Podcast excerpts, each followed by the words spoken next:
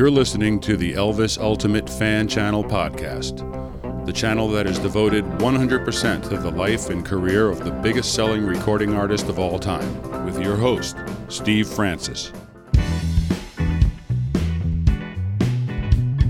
Hello and welcome to Elvis the Ultimate Fan Channel.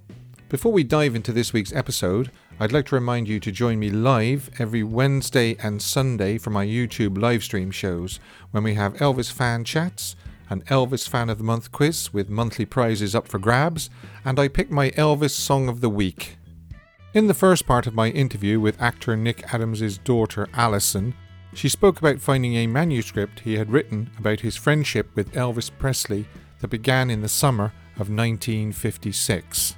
In this second episode, Allison tells me about their continuing friendship during the 1960s, the truth about Elvis and Natalie Wood, and Elvis's reaction to her father's death at just 36 years old. So, so just to pick up where we were, we were saying about Nick's uh, movies. Um, tell me about Twilight of Honor.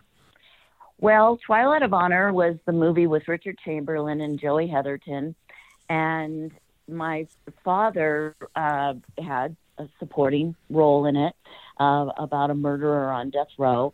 And so my father, who was very much a, a public relations man as far as an actor, um, he was great at PR. I mean, he would deliver a press release on horseback in his rebel uniform down Wilshire Boulevard just for publicity. Um, and so he kind of he launched a whole campaign to get nominated for the Academy Award, which they didn't do as much back then as they do now. Now they really lobby. And the story goes that my father had this big, huge Academy Award party, and then he he drank too much beforehand because he was too nervous hmm. and passed out in the bedroom with all the mink coats and uh Roger Smith and Doug McClure, and uh, they had to break in and get my dad in the shower. And yeah, yeah. Anyway, um, my father and my mom were the first ones at the Academy Awards, and my father was there practicing running up and down the aisles to accept his Academy Award. My mother said she's never so embarrassed. and then he lost. And what happened was that when the movie came out, my dad did all this lobbying to get nominated, but when the movie came out, a lot of his part was cut. And so I think people in the industry or whatever felt a little duped. Uh, that's what Jay Bernstein told me. He said that that was one of the reasons why my father had a hard time finding work after his um, Academy Award nomination. People were mad at him and that's when he started. That's when he went to Japan and made the Godzilla movies. I just did a podcast interview a couple of weeks ago for in Japan for the whole Godzilla universe, and you know that that was considered the low point of my father's career when he was making these sci-fi B movies in Japan, but then they ended up becoming cult classics. Yeah, yeah. So they, they, I mean, the uh, following still. Yeah, I mean, there, there's Frankenstein conquers the world, Die Monster Die, uh, Invasion of Astro Monster, and Mission Mars. But as you say, you know, mm-hmm. they, they, were they were at the time they were con- they were considered low budget B movies, but they they have become cult classics. Yes. And he'd be so surprised. I think he'd love that. Yeah. I think it's ironic too. And I traveled, my family, we went with him when he shot one of the Japanese movies in 1965. And I have very vivid memories of Japan and being there. It was, it was wonderful.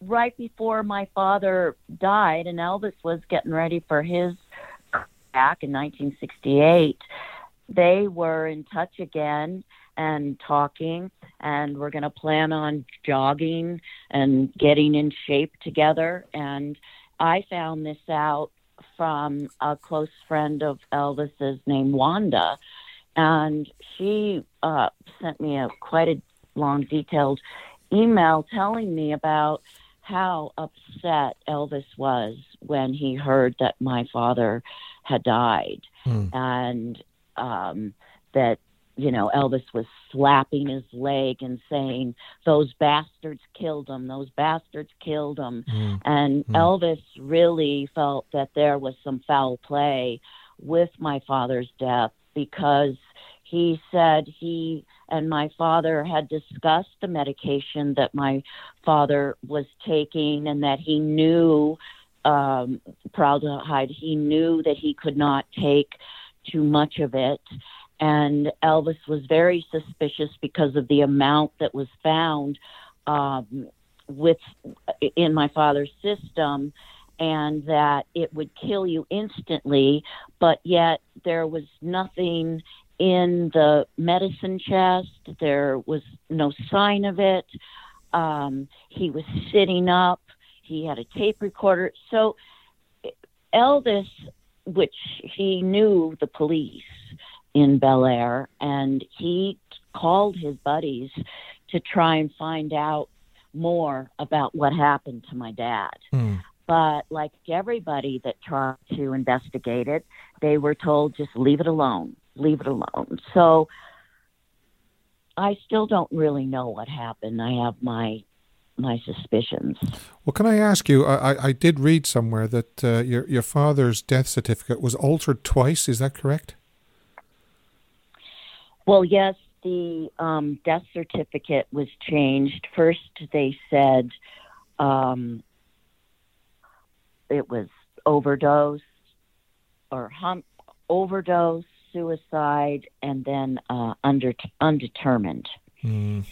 So, or and so they decided it was accidental. But what the media and sort of the myth is, everybody thinks that my dad killed himself, but I don't believe that he did kill himself because it's one of the reasons why Elvis was so upset. It was like he said, "No, Nick would never kill himself. Um, Elvis and Nick share, un- unfortunately, the fact that uh, it was two young lives cut short. Uh, your your dad was how old was your dad when he died? He was 36." Thirty six. So even younger than Elvis. Uh, Elvis was forty two. Um, can you can you tell me uh, about finding out about Elvis uh, dying? Well, I I was um like I said, I really wasn't part of the Elvis world or a huge Elvis fan um before I found the book. It was sort of like before my time. Mm. And I discovered Elvis basically when I found the manuscript. And then I just fell in love with him. And so it was much later that I kind of came to the Elvis world, obviously. Hmm. Do, do you remember hearing on the news or somebody telling you that Elvis Presley was dead? I do. I do. And I remember always thinking about Lisa Marie. I- Sort of felt this kinship with her. I mean, I've I've never met her or anything, but I I know what it's like. We're about the same age. I know what it's like when you find out that night that your father has died. It's uh it just stays with you forever. And I've always thought about how hard that must have been for her. Mm. Yes, because she was only she was only what nine, I think, at the time. Yeah, and I was eight. So yeah, it's like the same same age Mm. Yeah. when we lo- lost our fathers. Well, um, it's it's it's been absolutely fascinating talking to you. It really has. Uh, obviously, uh, with me being a huge Elvis Presley fan, I've known about Nick Adams for you know all my life. Just about. I, I remember reading about uh, them being together during the the, the the 1956s and so forth. I've seen loads of pictures of your father with Elvis and Natalie Wood. It, it just strikes me that it was it was almost like a, a, a summer of love that summer of 1956, where the three of them were just palling around and, and just having a great time. Mm Mhm. And people thought that Elvis and Natalie were dating. They weren't. Um and you know Natalie did come to Memphis, but she didn't stay long. Um it's it, she thought she she Elvis wasn't exciting enough for her to be a boyfriend, you know. Natalie was a wild child and yes. And Elvis, I mean, he liked to have a good time, but you know, he didn't drink, he didn't smoke, he didn't cuss. He, I mean, he liked to sing songs. I mean, my dad said he would play Mahalia Jackson, uh, You Never Walk Alone over and over. He would find a singer that he loved and he would play it over and over and listen how they how they sang it, how they did it. Um, I mean, he was obsessed with music. I mean, that was his life. Mm. Yeah. It would strike me that uh, maybe Natalie was more Hollywood and Elvis was more Memphis. Mm-hmm. Uh, now, Definitely. Um, your, your father has gone down in the book as saying he, he absolutely loved Memphis and he loved the, the people of Memphis. He liked, he just, he, and he also said that no matter where him and Elvis went, they always heard people saying, you know, gee, he's such a nice guy. Can you believe how nice he is?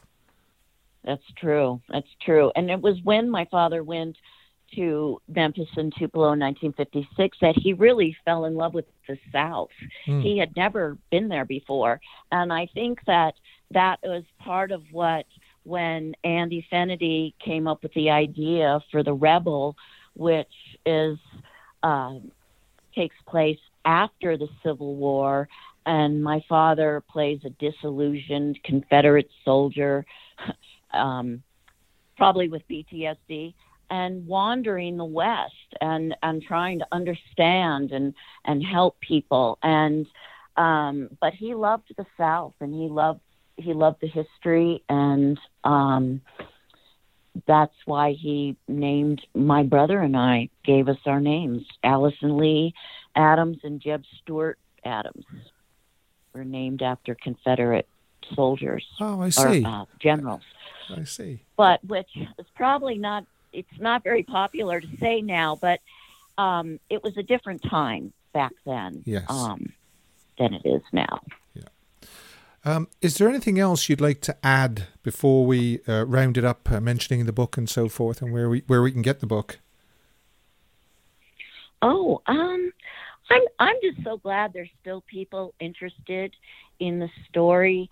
I'm I'm happy that it's out there and people can learn more about the Elvis. That a lot of people's books nowadays are sort of about the you know the later years and more juicy salacious kind of stuff and and this book is really about a feel good it's a feel good book about elvis it doesn't have any shocking details.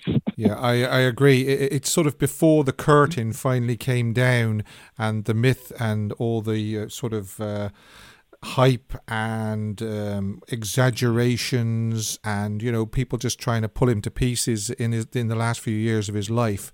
But this is like you said earlier on. It's it's like just the end of innocence. That's what it is. That that last sort of 1956 summer before it got just nearly unbelievably.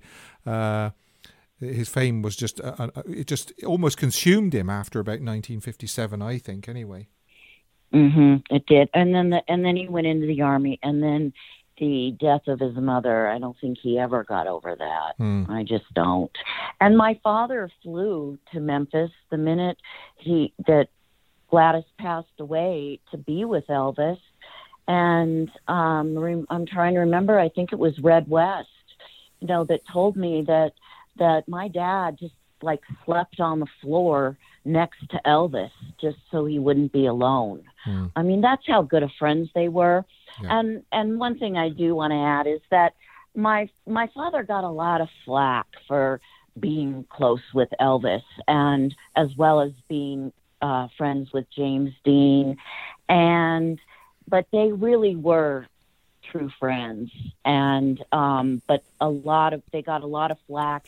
And i think the colonel uh didn't want nick and elvis in public together anymore. And so my father would uh sneak he would still fly to memphis. He'd tell the press he was going to new york for an audition or something and then he'd fly to memphis and and hang out with elvis so their their friendship did continue. Um, but sometimes they had to just sort of do it under the radar. Yeah, I, th- I think you see a lot of people just couldn't believe that they were just you know friends and having a great time. They always people always try and think there was an ulterior motive for uh, Nick befriending Elvis or Elvis befriending Nick, uh, but it was just they were just pals. They were just great friends.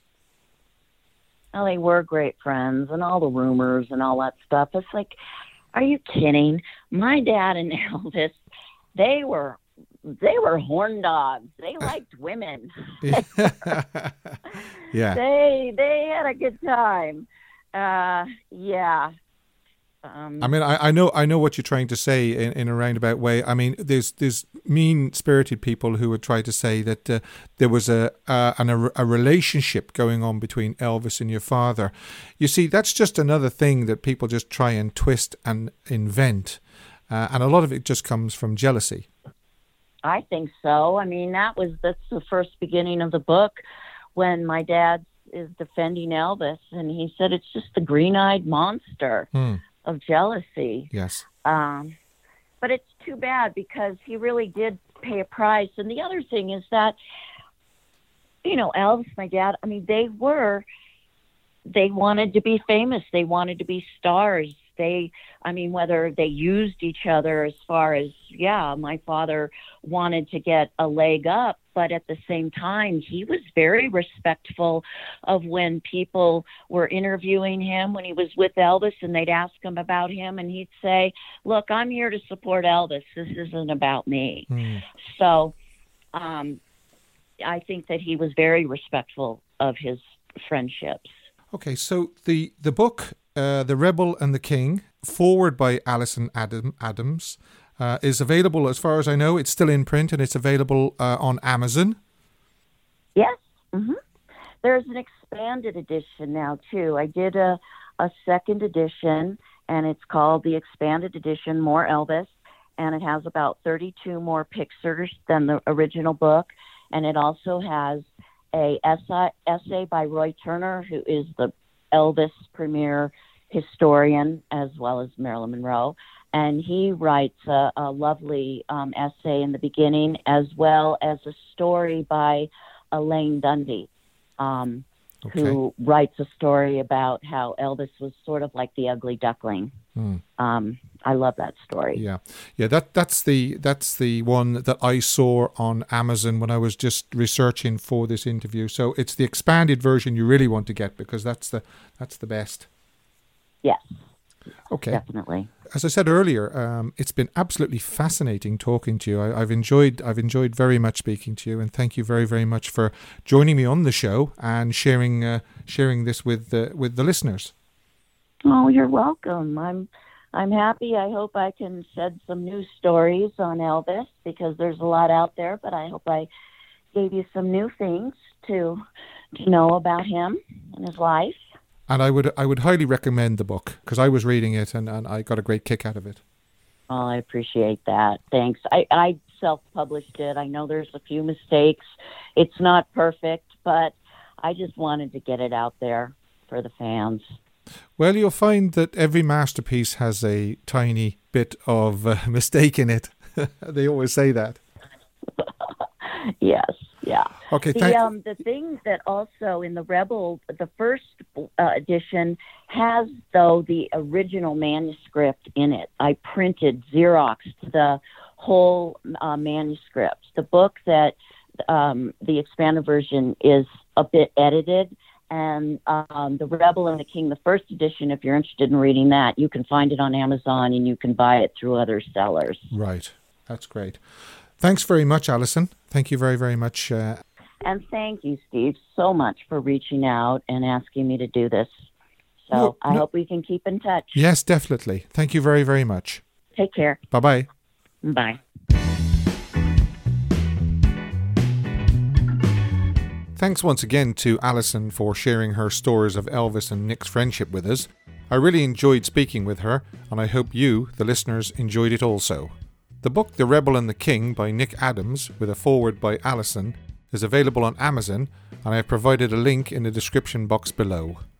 Don't forget to join me live on YouTube every Wednesday and Sunday for Elvis Fan Chat, the Elvis Fan of the Month quiz, with a monthly prize to be won for the most correct answers, and find out what song I have chosen as Elvis's Song of the Week. Until then, stay safe and I hope you'll join me next time for another episode from Elvis the Ultimate Fan Channel.